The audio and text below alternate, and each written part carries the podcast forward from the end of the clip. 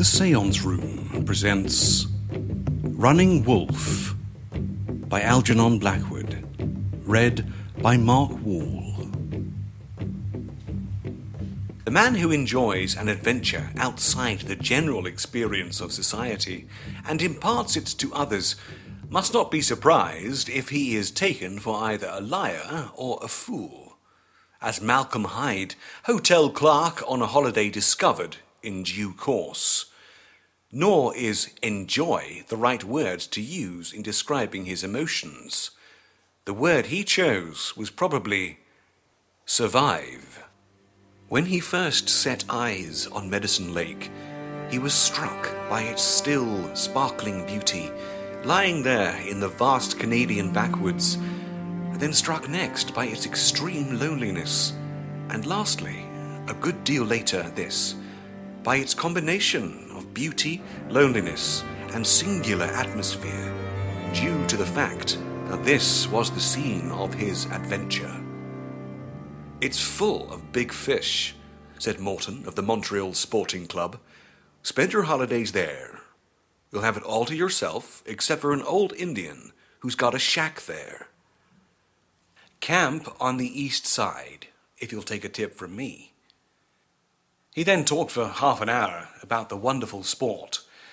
Yet he was not otherwise very communicative, and did not suffer questions gladly, as Hyde noticed. Nor had he stayed there very long himself. If it was such a paradise as Morton, its discoverer and the most experienced rod in the province, claimed, why had he himself spent only three days in there? Hyde, however, cared little for the explanation.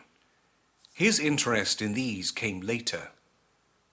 It's full of big fish, was the phrase he liked. He took the Canadian Pacific train to Mattawa, laid in his outfit at Stony Creek, and set off thence for the 15 mile canoe trip without a care in the world. Travelling light, his journey did not trouble him.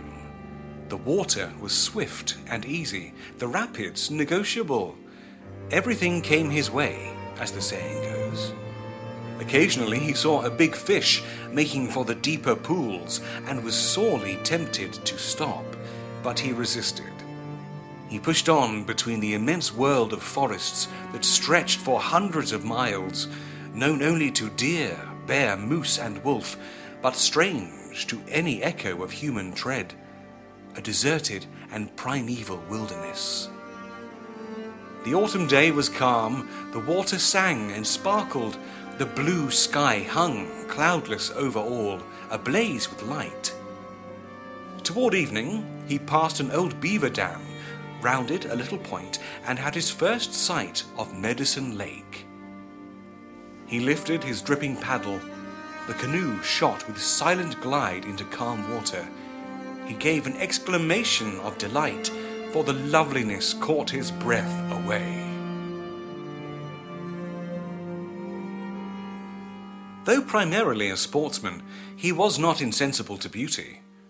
The lake formed a crescent, perhaps four miles long, its width between a mile and a half mile.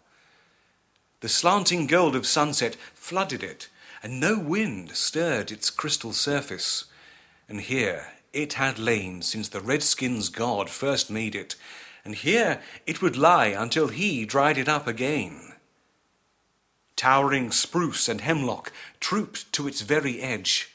Majestic cedars leaned down as if to drink and maples gleamed orange and red beyond belief. The air was like wine, with the silence of a dream.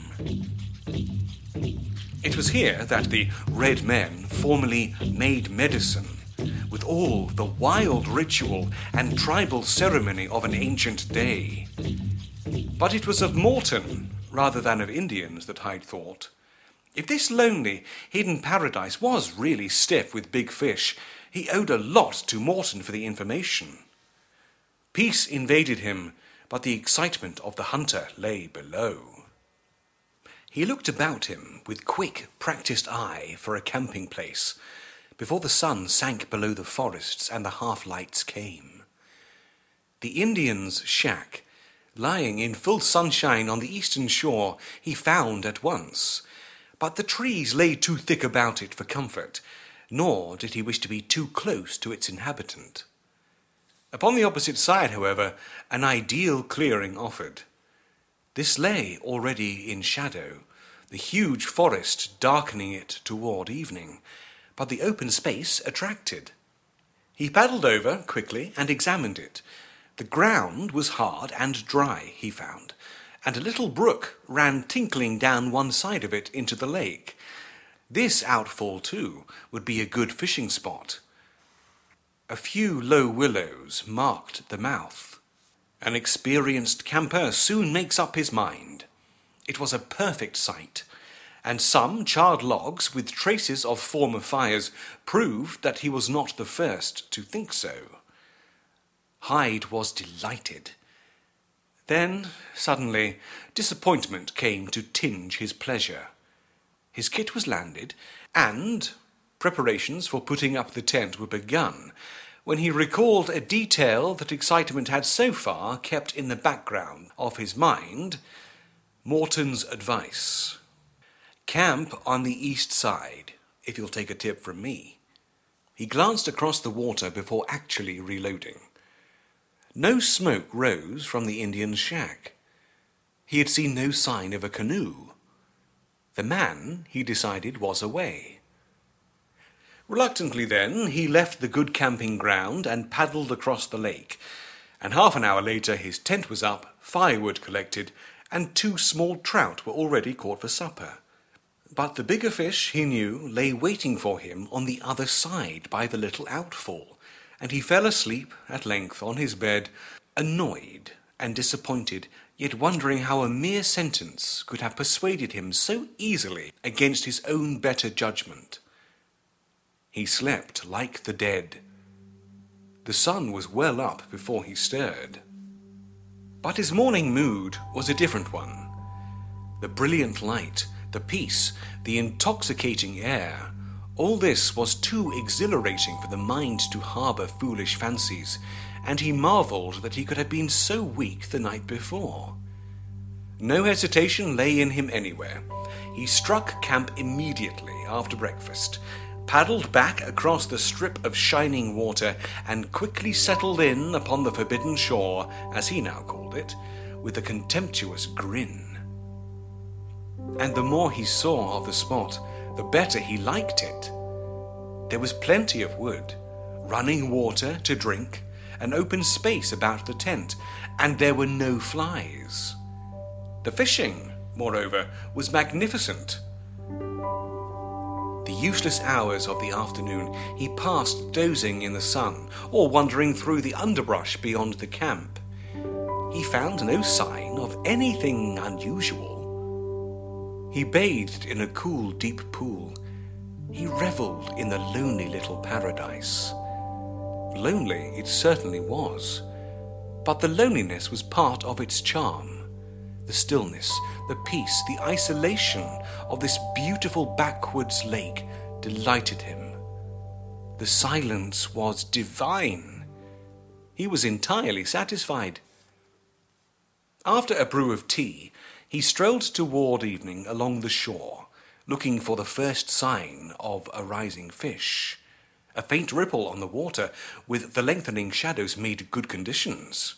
Plop followed plop as the big fellows rose, snatched at their food, and vanished into the depths. He hurried back, and ten minutes later he had taken his rods and was gliding cautiously in the canoe through the quiet water.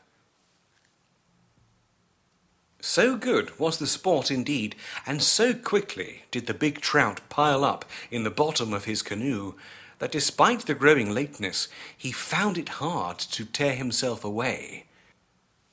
One more, he said, and then I really will go.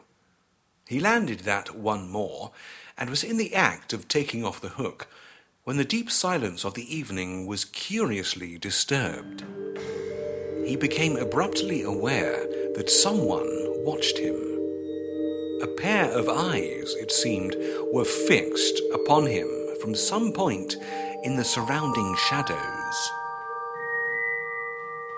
Thus at least he interpreted the odd disturbance in his happy mood, for thus he felt it. The feeling stole over him without the slightest warning. He was not alone. The slippery, big trout dropped from his fingers. He sat motionless and stared around him. But nothing stirred. The ripple on the lake had died away.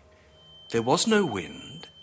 The forest lay a single purple mass of shadow, the yellow sky fast fading, through reflections that troubled the eye and made distances uncertain. But there was no sound, no movement. He saw no figure anywhere. Yet he knew that someone watched him and a wave of quite unreasoning terror gripped him. The nose of the canoe was at the bank. In a moment, and instinctively, he shoved it off and paddled into deeper water. The watcher, it came to him also instinctively, was quite close to him upon that bank. But where? And who? Was it the Indian? Here, in deeper water and some twenty yards from the shore, he paused and strained both sight and hearing to find some possible clue. He felt half ashamed, now that the first strange feeling passed a little. But the certainty remained. Absurd as it was, he felt positive that someone watched him with concentrated and intent regard. Every fibre in his being told him so, and though he could discover no figure, no new outline on the shore, he could even have sworn in which clump of willow bushes the hidden person crouched and stared. His attention seemed drawn to that particular clump. The water dripped slowly from his paddle, now lying across the thwarts. There was no other sound the canvas of his tent gleamed dimly. A star or two were out. He waited. Nothing happened. Then, as suddenly as it had come, the feeling passed, and he knew that the person who had been watching him intently had gone. It was as if a current had been turned off. The normal world flowed back the landscape emptied as if someone had left a room. The disagreeable feeling left him at the same time, so that he instantly turned the canoe into the shore again, landed, and, paddle in hand, went over to examine the clump of willows he had singled out as the place of concealment. There was no one there, of course, nor any traces of recent human occupancy. No leaves, no branches stirred, nor was a single twig displaced. His keen and practised sight detected no sign of traffic upon the ground. Yet for all that, he felt positive that a little time ago someone had crouched among these very leaves and watched him. He remained absolutely convinced of it. The watcher whether Indian hunter, stray lumberman, or wandering half breed, had now withdrawn. A search was useless, and dusk was falling. He returned to his little camp, more disturbed perhaps than he cared to acknowledge.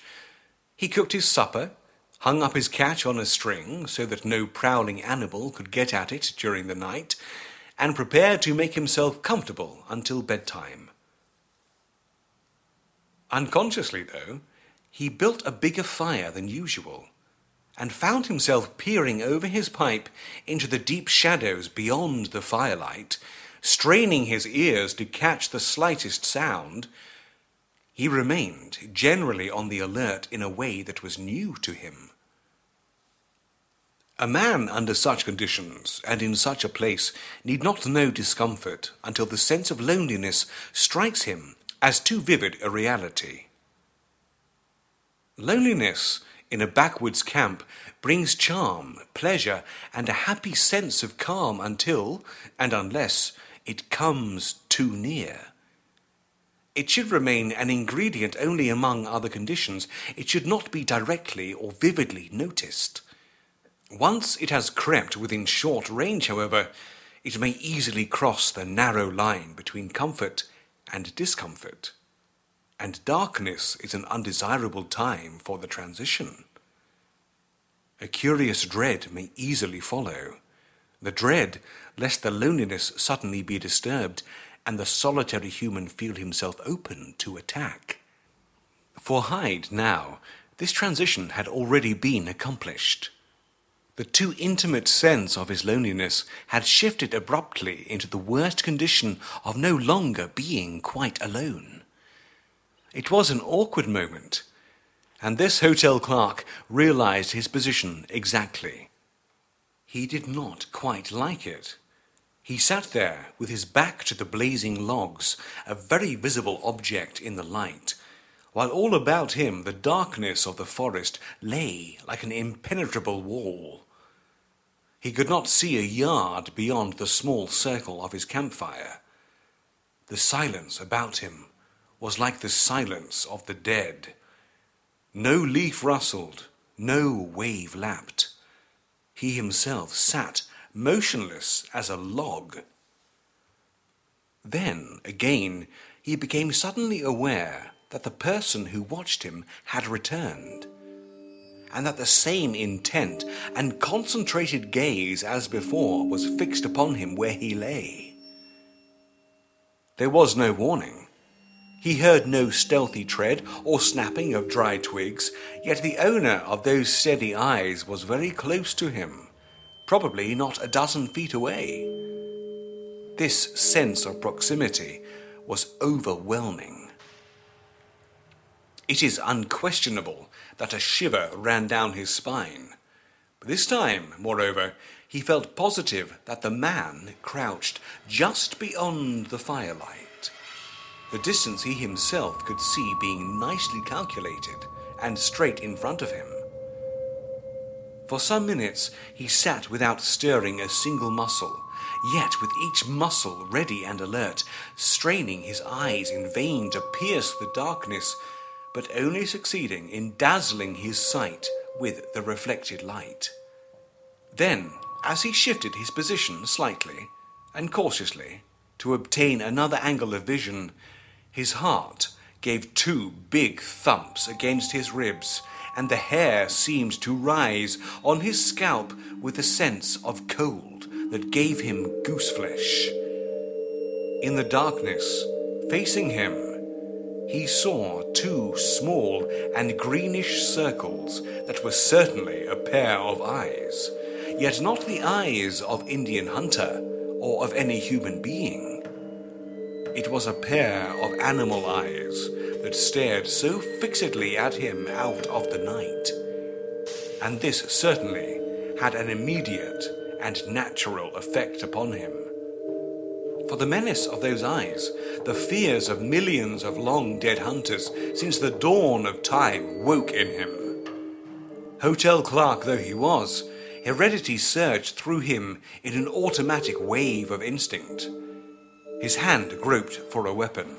His fingers fell, on the iron head of his small camp axe, and once he was himself again. Confidence returned. The vague, superstitious dread was gone. This was a bear or wolf that smelled his catch and came to steal it. And with beings of that sort, he knew instinctively how to deal, yet admitting by this very instinct that his original dread had been of quite another kind. I'll damned quick find out what it is, he exclaimed aloud, and snatching a burning brand from the fire, he hurled it with good aim straight at the eyes of the beast before him. The bit of pitch pine fell in a shower of sparks that lit the dry grass this side of the animal, flared up a moment, then died quickly down again. But in that instant of bright illumination, he saw clearly what his unwelcome visitor was. A big timber wolf sat on its hind quarters, staring steadily at him through the firelight. He saw its legs and shoulders. He saw its hair. He saw also the big hemlock trunks lit up behind it, and the willow scrub on each side. It formed a vivid, clear cut picture shown in clear detail by the momentary blaze. To his amazement, however, the wolf did not turn and bolt away from the burning log, but just withdrew a few yards only, and sat there again on its haunches, staring, staring, staring as before. And heavens, how it stared! He shooed it, but without effect. It did not budge. He did not waste another good log on it, for his fear was dissipated now. A timber wolf was a timber wolf, and it might sit there as long as it pleased, provided it did not try to steal his catch. No alarm was in him any more. He knew that wolves were harmless in the summer and autumn, and even when they packed in the winter, they would attack a man only when suffering desperate hunger. So he lay and watched the beast, threw bits of stick in his direction, even talked to it, wondering only that it never moved. You can stay there forever if you like, he remarked to it aloud, for you cannot get at my fish, and the rest of the grub I shall take into the tent with me. The creature blinked its bright green eyes, but made no move. Why then, if his fear was gone, did he think of certain things as he rolled himself in the Hudson Bay blankets before going to sleep? The immobility of the animal was strange. Its refusal to turn and bolt was still stranger. Never before had he known a wild creature that was not afraid of fire. Why did it sit and watch him? as with purpose in its gleaming eyes. How had he felt its presence earlier and instantly? A timber wolf, especially a solitary wolf, was a timid thing. Yet this one feared not man nor fire. And now, as he lay there wrapped in his blankets inside the cosy tent, it sat outside beneath the stars, beside the fading embers, the wind chilly in its fur, the ground cooling beneath its planted paws, watching him, steadily watching him, perhaps until the dawn. It was unusual. It was strange. Having neither imagination nor tradition, he called upon no store of racial visions. Matter of fact, a hotel clerk on a fishing holiday he lay there in his blankets, merely wondering and puzzled. A timber wolf was a timber wolf, and nothing more. Yet this timber wolf, the idea haunted him, was different. In a word, the deeper part of his original uneasiness remained. He tossed about, he shivered sometimes in his broken sleep. He did not go out to see, but he woke early and unrefreshed. Again, with the sunshine and the morning wind, however, the incident of the night before was forgotten, as if almost unreal. His hunting zeal was uppermost. The tea and fish were delicious. His pipe had never tasted so good. He was a hunter before the Lord and nothing else. He tried the edge of the lake, and in the excitement of playing a big fish, he suddenly knew that it, the wolf, was there. He paused with the rod, exactly as if struck. He looked about him. He looked in a definite direction. The brilliant sunshine made every smallest detail clear and sharp boulders of granite, burned stems, pebbles along the shore in neat, separate detail, without revealing where the watcher hid. Then, his sight wandering farther inshore among the tangled undergrowth, he suddenly picked up the familiar, half expected outline.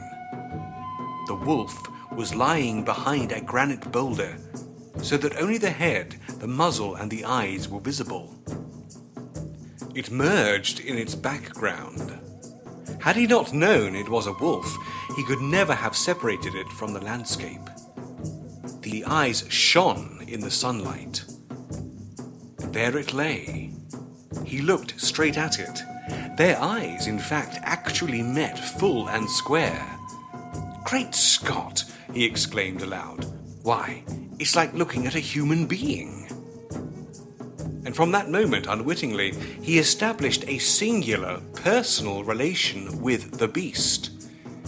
And what followed confirmed this undesirable impression, for the animal rose instantly and came down in leisurely fashion to the shore, where it stood looking back at him. It stood and stared into his eyes like some great wild dog, so that he was aware of a new and almost incredible sensation that it courted recognition. Well, well, he exclaimed again relieving his feelings by addressing it aloud. If this doesn't beat everything I ever saw, what do you want anyway? He examined it now more carefully. He had never seen a wolf so big before. It was a tremendous beast. A nasty customer to tackle, he reflected, if it ever came to that. It stood there absolutely fearless and full of confidence. In the clear sunlight, he took in every detail of it. A huge, shaggy, lean flanked timber wolf, its wicked eyes staring straight into his own, almost with a kind of purpose in them. He saw its great jaws, its teeth, and its tongue hung out, dropping saliva a little. And yet, the idea of its savagery, its fierceness, was very little in him. He was amazed and puzzled beyond belief. He wished the Indian would come back. He did not understand this strange behavior in an animal. Its eyes, the odd expression in them, gave him a queer, unusual, difficult feeling. Had his nerves gone wrong? He almost wondered. The beast stood on the shore and looked at him. He wished for the first time he'd brought a rifle. With a resounding smack, he brought the paddle down flat upon the water, using all his strength, till the echoes rang as from a pistol shot that was audible from one end of the lake to the other. But the wolf never stirred. He shouted, but the beast remained unmoved. He blinked his eyes, speaking as to a dog, a domestic animal, a creature accustomed to human ways. It blinked its eyes in return. At length, increasing his distance from the shore, he continued fishing, and the excitement of the marvellous sport held his attention, his surface attention, at any rate. At times, he almost forgot the attendant beast, yet whenever he looked up, he saw it there. And worse, when he slowly paddled home again, he observed it trotting along the shore as though to keep him company. Crossing a little bay, he spurted, hoping to reach the other point before his undesired and undesirable attendant. Instantly, the brute broke into that rapid, tireless lope that, except on ice, can run down anything on four legs in the woods. When Hyde reached the distant point, the wolf was waiting for him. He raised his paddle from the water, pausing a moment, then paddled on. It did not follow. There was no attempt to move. It merely sat and watched him. After a few hundred yards, he looked back, and it was still sitting where he left it and the absurd, yet significant feeling came to him that the beast divined his thought, his anxiety, his dread, and was now showing him, as well as it could, that it entertained no hostile feeling and did not meditate attack. He turned the canoe toward the shore. He landed. He cooked his supper in the dusk. The animal made no sign. Not far away, certainly, it lay and watched, but it did not advance. And to Hyde, observant now in a new way, came one sharp, vivid reminder of the strange atmosphere into which his commonplace personality had strayed. He suddenly recalled that his relations with the beast, already established, had progressed distinctly a stage further. This startled him, yet without the accompanying alarm he must certainly have felt twenty four hours before.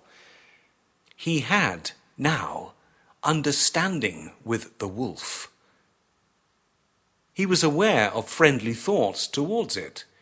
He even went so far as to set out a few big fish on the spot where he had first seen it sitting the previous night. If he comes, he thought, he is welcome to them. I've got plenty anyway.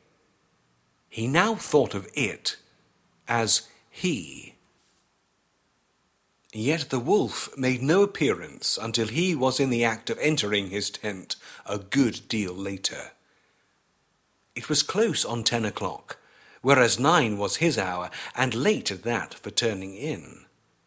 He had therefore unconsciously been waiting for him. Then, as he was closing the flap on his tent, he saw the eyes close to where he had placed the fish. Hyde waited hiding himself, and expecting to hear sounds of munching jaws. All was silence. Only the eyes glowed steadily out of the background of pitch darkness. He closed the flap. He had no slightest fear. In ten minutes he was sound asleep. He could not have slept very long for when he woke up, he could see the shine of a faint red light through the canvas, and the fire clearly had not died down completely. He rose and cautiously peeped out. The air was very cold. He saw his breath. But he also saw the wolf, for it had come in and was sitting by the dying embers not two yards away from where he crouched behind the flap. And this time, at these very close quarters, there was something in the attitude of the big wild thing that caught his attention with a vivid thrill of startled surprise and a sudden shock of cold that held him spellbound. He stared, unable to believe his eyes, for the wolf's attitude conveyed to him something familiar that at first he was unable to explain. Its pose reached him in the terms of another thing with which he was entirely at home. What was it? Did his senses betray him? Was he still asleep and dreaming? But then suddenly, with a start of uncanny recognition, he knew its attitude was that of a domestic dog. Having found the clue, his mind then made an awful leap, for it was, after all, no dog its appearance aped, but something nearer to himself, and more familiar still. Good heavens! It sat there with the pose, the attitude, the gesture in repose of something almost human. And then, with a second shock of biting wonder, it came to him like a revelation. The wolf sat beside that campfire as a man might sit. Before he could weigh his extraordinary discovery, before he could examine it in detail or with care, the animal, sitting in this ghastly fashion, seemed to feel his eyes on it. It slowly turned and looked him in the face, and for the first time, Hyde felt a full blooded, superstitious fear flood through his entire being. He seemed transfixed with that nameless terror that is said to attack human beings who suddenly face the dead, finding themselves bereft of speech and movement. This movement of paralysis certainly occurred. Its passing, however, was as singular as its advent. For almost at once he was aware of something beyond and above this mockery of human attitude and pose, something that ran along unaccustomed nerves and reached his feeling even perhaps his heart. The revulsion was extraordinary, its result still more extraordinary and unexpected, yet the fact remains. He was aware of another thing that had the effect of stilling his terror as soon as it was born. He was aware of appeal, silent, half expressed, yet vastly pathetic. He saw in those savage eyes a beseeching, even a yearning expression that changed his mood as by magic from dread to natural sympathy. The great grey brute, symbol of a cruel ferocity, sat there beside his dying fire and appealed for help. The gulf betwixt animal and human seemed in that instant bridged it was, of course, incredible. Hyde, sleep still possibly clinging to his inner being with the shades and half shapes of dream yet about his soul, acknowledged, how he knew not, the amazing fact. He found himself nodding to the brute in half consent, and instantly, without more ado, the lean grey shape rose like a wraith and trotted off swiftly, but with stealthy tread, into the background of the night.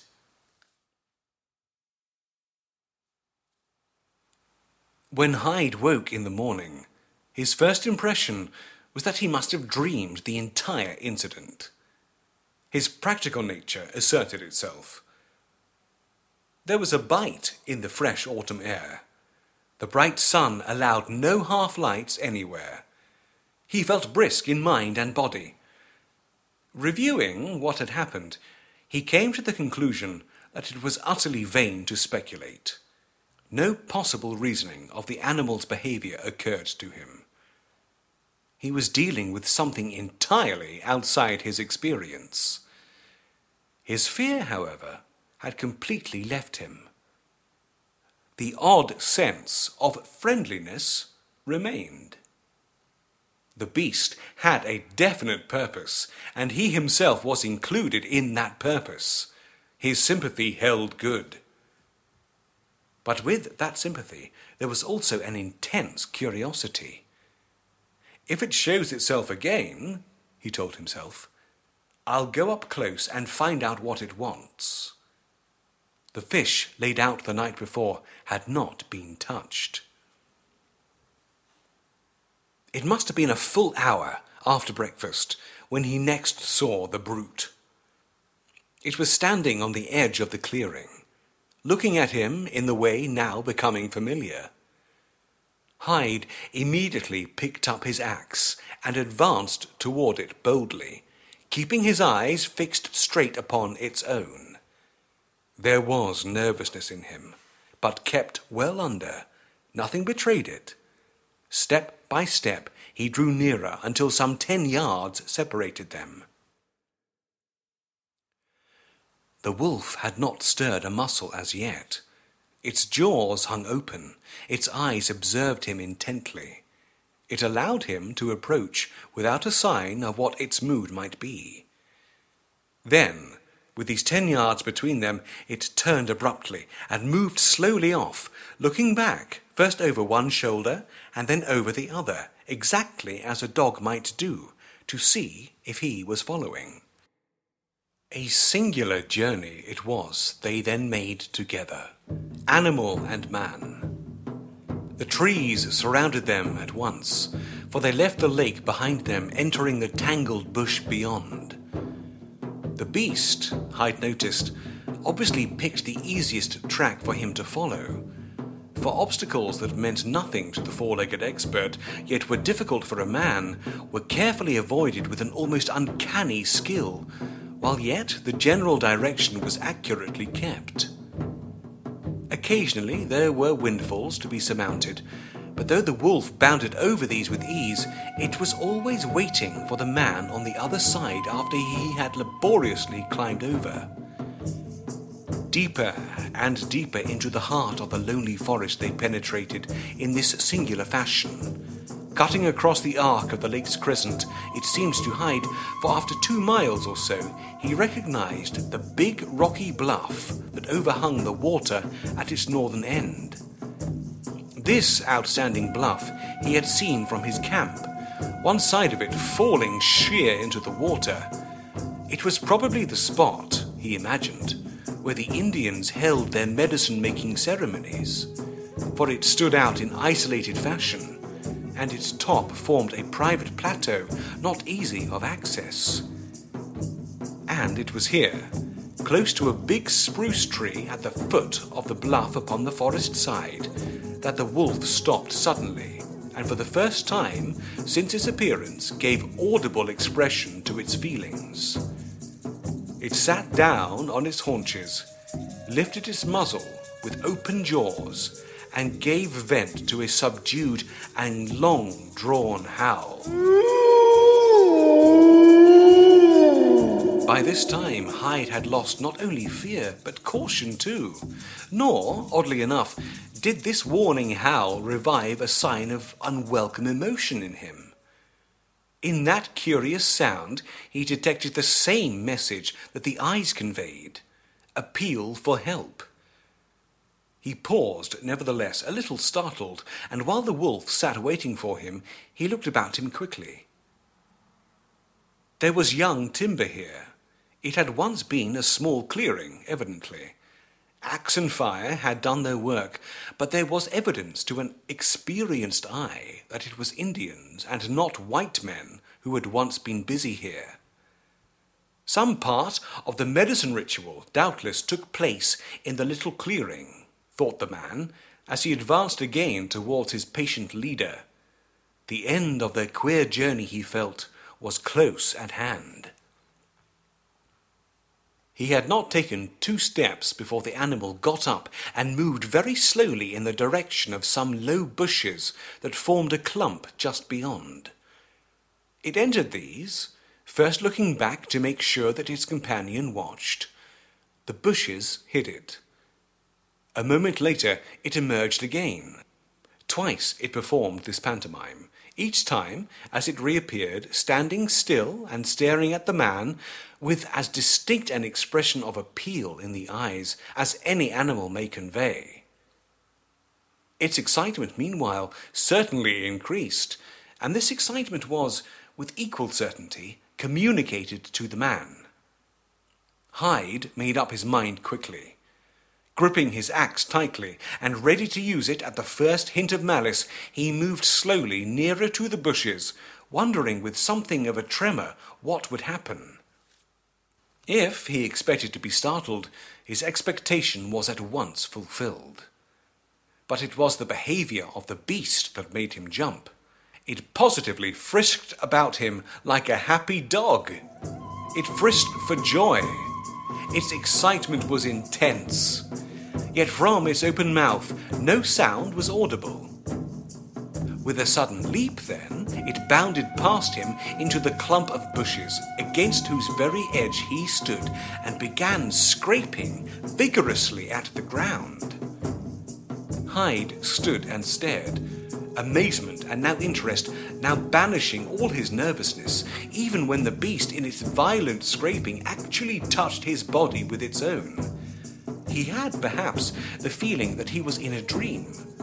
One of those fantastic dreams in which things may happen without involving any adequate surprise. For otherwise, the manner of scraping and scratching at the ground must have seemed an impossible phenomenon. No wolf, no dog, certainly, used its paws in the way those paws were working. Hyde had the odd, distressing sensation that it was hands, not paws, he watched and yet somehow the natural, adequate surprise he should have felt was absent. The strange action seemed not entirely unnatural. In his heart, some deep hidden spring of sympathy and pity stirred instead. He was aware of pathos. The wolf stopped in its task and looked up into his face. Hyde acted without hesitation then. Afterwards, he was wholly at a loss to explain his own conduct. It seemed he knew what to do, divined what was asked, expected of him. Between his mind and the dumb desire yearning through the savage animal, there was an intelligent and intelligible communication. He cut a stake and sharpened it, for the stones would blunt his axe edge. He entered the clump of bushes to complete the digging his four legged companion had begun. And while he worked, though he did not forget the close proximity of the wolf, he paid no attention to it. Often his back was turned as he stooped over the laborious clearing away of the hard earth. No uneasiness or sense of danger was in him any more. The wolf sat outside the clump and watched the operations. Its concentrated attention, its patience, its intense eagerness, the gentleness and docility of the grave, fierce, and probably hungry brute, its obvious pleasure and satisfaction too at having won the human to its mysterious purpose, these were colours in the strange picture that Hyde thought of later when dealing with the human herd in his hotel again. At that moment, though, he was aware chiefly of pathos and affection. The whole business was, of course, not to be believed, but that discovery came later too when telling it to others. The digging continued for fully half an hour before his labour was rewarded by the discovery of a small whitish object. He picked it up and examined it. It was the finger bone of a man.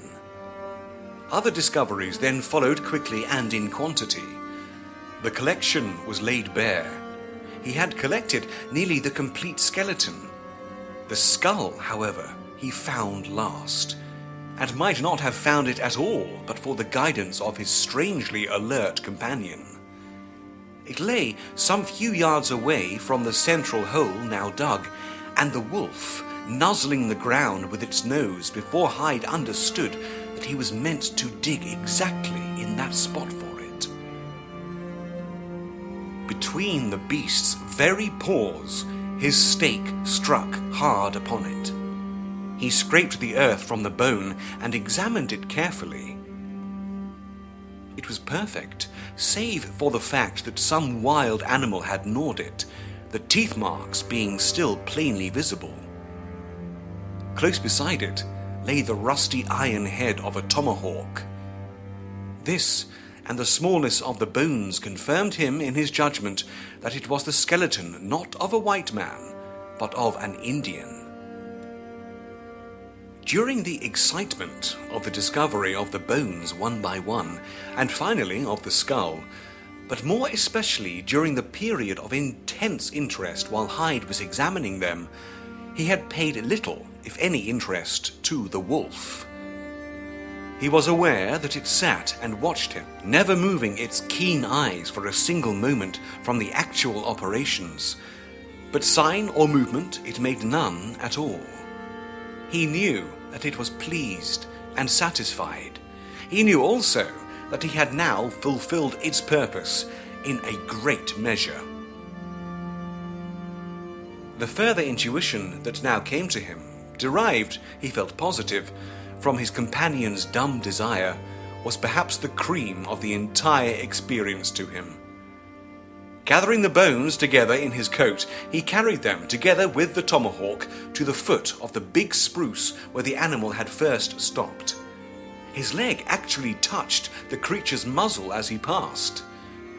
It turned its head to watch, but did not follow, nor did it move a muscle while he prepared the platform of boughs, upon which he then laid the poor, worn bones of an Indian who had been killed, doubtless, in sudden attack or ambush, and to whose remains had been denied the last grace of proper tribal burial.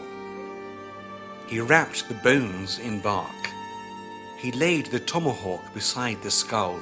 He lit the circular fire round the pyre, and the blue smoke rose upward into the clear, bright sunshine of that Canadian morning, till it was lost among the mighty trees far overhead. In the moment before actually lighting the little fire, he had turned to note what his companion did.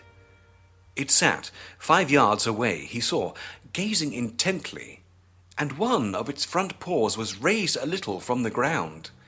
It made no sign of any kind. He finished the work, becoming so absorbed in it that he had eyes for nothing but the tending and guarding of his careful ceremonial fire. It was only when the platform of boughs collapsed laying their charred burden gently on the fragrant earth among the soft wood ashes, that he turned again, as though to show the wolf what he had done, and seek, perhaps, some look of satisfaction in its curiously expressive eyes. But the place he searched was empty. The wolf had gone. He did not see it again. It gave no sign of its presence anywhere. He was not watched. He fished as before, sat smoking round his fire after dark, and slept peacefully in his cosy little tent. He was not disturbed. No howl was ever audible in the distant forest. No twig snapped between a stealthy tread. He saw no eyes.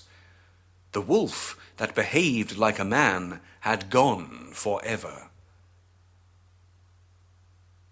It was the day before he left that Hyde, noticing smoke rising from the shack across the lake, paddled over to exchange a word or two with the Indian, who had evidently now returned. The redskin came down to meet him as he landed, but it was soon plain that he spoke very little English.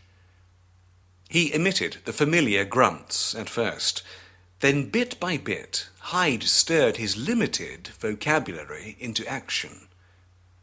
The net result, however, was slight enough, though it was certainly direct. You camp there? the man asked, pointing to the other side. Yes. Wolf come? Yes. You see Wolf? Yes.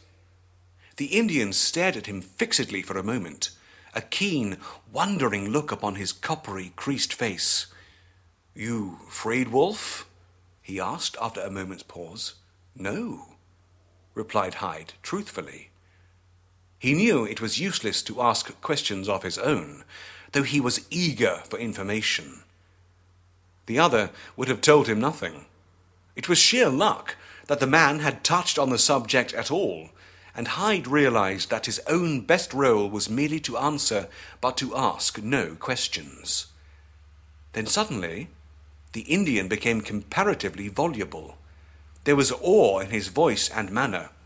Him, no wolf. Him, big medicine wolf. Him, spirit wolf. Whereupon he drank the tea the other had brewed for him, closed his lips tightly, and said no more. His outline was discernible on the shore, rigid and motionless, an hour later, when Hyde's canoe turned the corner of the lake three miles away and landed to make the portages up the first rapid of his homeward stream. It was Morton who, after some persuasion, supplied further details of what he called the legend. Some hundred years before, the tribe that lived in the territory beyond the lake began their annual medicine making ceremonies on the big rocky bluff at the northern end. But no medicine could be made the spirits, declared the chief medicine man, would not answer. They were offended. An investigation followed. It was discovered that a young brave had recently killed a wolf, a thing strictly forbidden, since the wolf was the totem animal of the tribe. To make matters worse, the name of the guilty man was Running Wolf. The offense being unpardonable, the man was cursed and driven from the tribe. Go out, wander among the woods, and if we see you, we slay you. Your bones shall be scattered in the forest, and your spirit shall not enter the happy hunting grounds, till one of another race shall find and bury them. Which meant, explained Morton laconically, probably forever. But Hyde, in his reflections, knew otherwise.